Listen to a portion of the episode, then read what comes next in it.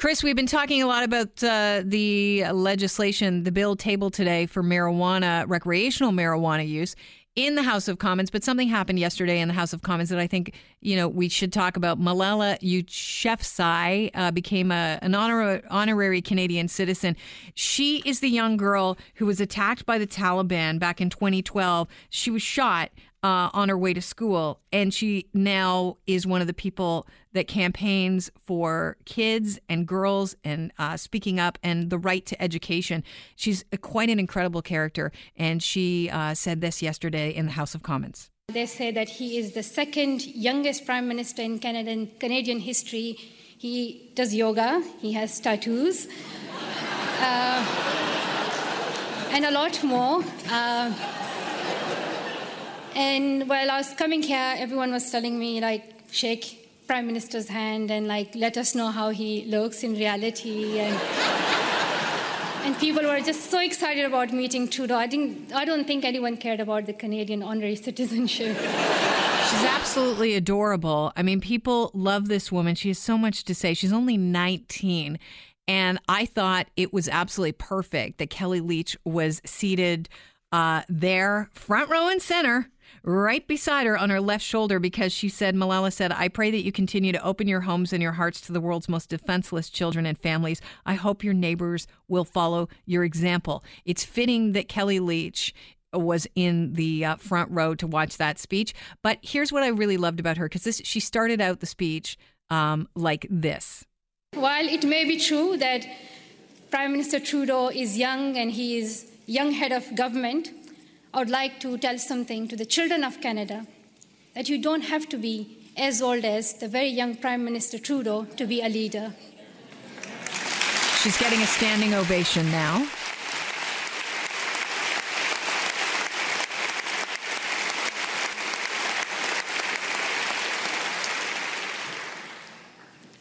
I'm like on still page seven, so there are like a lot left. So if you do the standing ovation again and again, you'll get tired.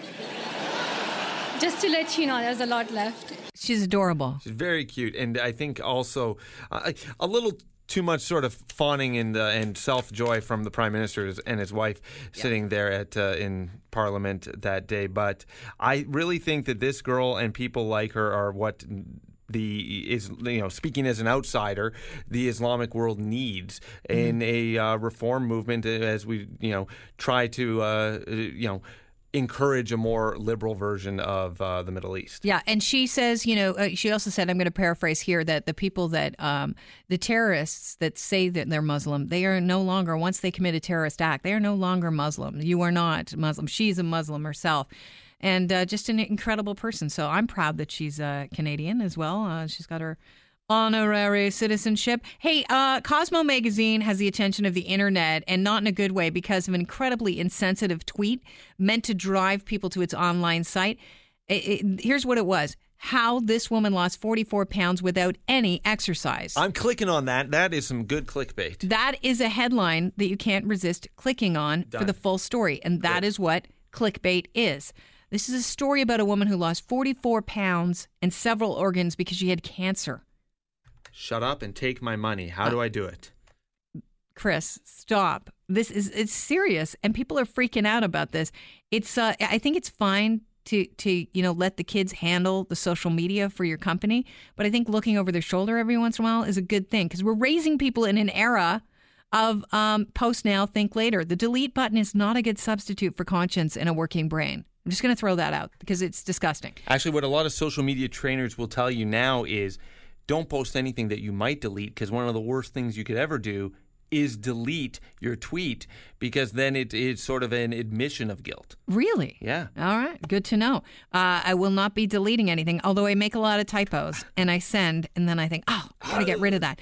Uh, how is this for uh, an incredible moment? There's an Arizona woman uh, or a Calgary woman, but I'd bring this up because there's five city city golf the public golf courses are open today. Yay! That's what I meant to say. Yeah. Um, so this Calgary woman against astronomical odds is playing in Arizona, and she's at a par three at the twelfth hole, and uh, this happens. It's in the hole. It's in the hole. She gets a hole in one, right? So then she goes up to the 15th hole, another par three, and, you know, she takes her, her, her drive. And what happens? That was so much easier than putting. I should just try to get the ball in one shot every time. She gets another hole in one. I kid you not. She got another hole in one. For having two holes in one on consecutive par threes, it's a 167 million to one chance. That's pretty incredible. Congratulations. You know, I know when you get a hole in one, you have to buy the club a drink, like everybody in the clubhouse. You're supposed to dri- buy them a drink. Did you know that? I heard a friend's father got a hole in one once and said, "Don't tell anybody," because he didn't want to buy the clubhouse. He wasn't. He he, he forfeited his bragging rights because he did not want to buy drinks for everybody. Wow, I thought golf was an expensive uh, sport when you suck at it. Who knew No. when you're good too? You got to go in and buy the clubhouse a drink. So if it's two, do you have to buy two drinks? Per Two person? rounds. Because he's yeah, two rounds for the whole clubhouse. Because she, I save the bragging rights. Don't yeah, worry. I don't know. I don't know. The bragging rights would be pretty darn good. Hey, uh, how's this for a headline? Hubble just spotted something massive coming out of Uranus. I kid you not. That's actually a headline. Got our attention. Of course it did. The Hubble Space uh, Telescope has spotted a huge shimmering region around uh, Uranus, and it's caused by uh, powerful bursts of solar wind. Scientists tracked the interplanetary shocks caused by the two powerful bursts of solar wind traveling from the sun to Uranus. By the way, some people call it Uranus, but it is Uranus. It's just because they're prudes. then they used the Hubble to capture their effect on Uranus aura, uh, auroras, rather, and they found themselves observing the most intense auroras ever seen on the planet. By watching them over time, they collected their first direct evidence that those powerful shimmering regions rotate with the planet. Huzzah! That's science for you, Hey, ladies. and I, I've got some other uh, breaking space news here. Uh, NASA has announced that one of Saturn's moons could support alien life. So that's uh, some potential life in our solar system, according to some molecular hydrogen that uh, has been found on one of Saturn's I will moons. see your Saturn moon story and raise you a Jupiter story. Another great spot has been found at Jupiter. This one is cold and high up. It's a dark expanse, 24,000 kilometers across and uh, 12,000 kilometers wide. No, bad joke. And uh, anyhow, it's uh, cooler than the rest of the planet, and it's been named the Great Cold Spot. This is according to uh, the folks at CBC. Unlike the giant uh, planet's uh, red spot, the Great Red Spot, its newly discovered weather system is continually changing in shape and size. It's basically a massive storm on the uh, on Jupiter, and it's uh, cold, cold, cold.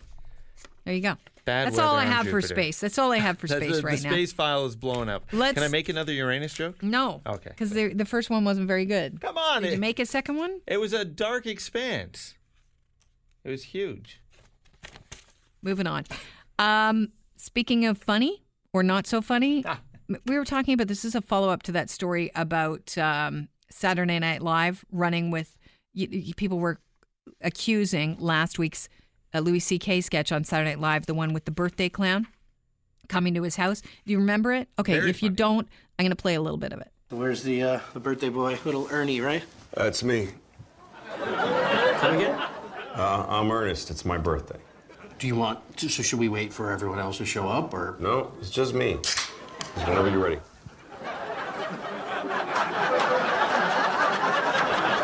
I'm sorry. Just before I start, I just I guess I'm just wondering why. Just start the show, man. I gotta take my mind off some stuff.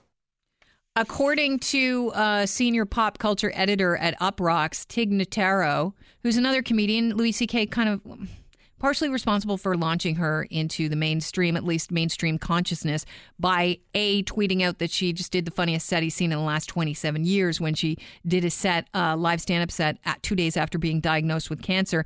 Uh, he also uh, is a big supporter of hers.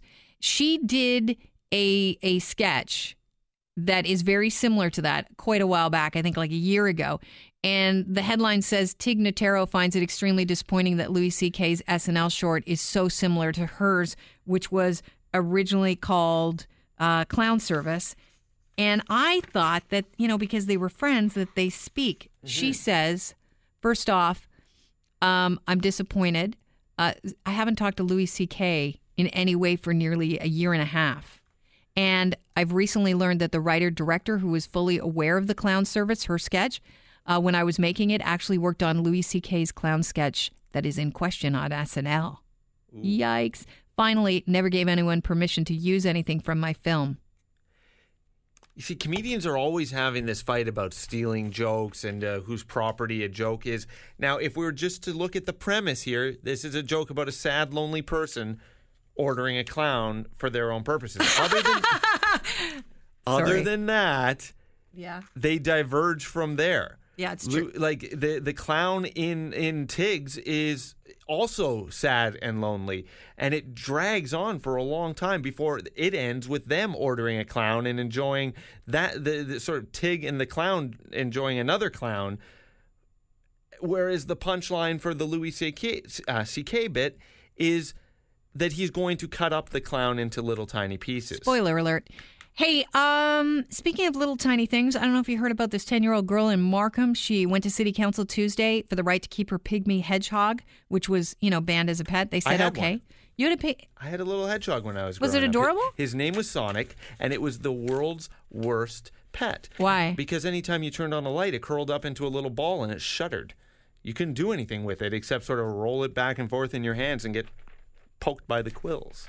You never saw his face. The quills are pokey, huh? he died in that ball. What, We didn't know that he was alive. Or he was rather dead. that he was dead. We thought he was alive because You every thought he time was you went just into the room. Is that what Mummy told you? It It's took- okay, Chris. He's just sleeping. it took a few days until you tried to. I was him out on a hike in BC when I lived in BC, and I, I thought this is the worst example of parenting I have seen in a long time. Walking by these this woman and her child is bent down over this salamander that is clearly dead, and she said, "It's okay, honey. It's just sleeping."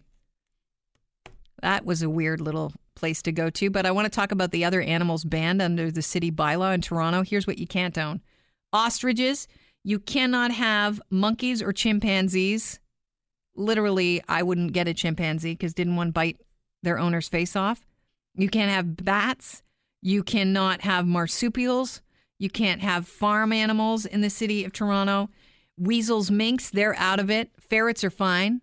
I don't know. Isn't isn't a ferret almost a mink? Just they're not as soft. Nobody wants to wear a ferret coat. Giant snakes, that grow longer than 30 meters, and all lizards longer than two meters, also out. And no crocodilia, no alligators, no crocodiles, no uh, caimans. Is that what they're called? Anyhow, oh, and you can't have backyard chickens or turkeys. So there you go. That's what you can't have in the city of Toronto. It's just a little uh, public service announcement.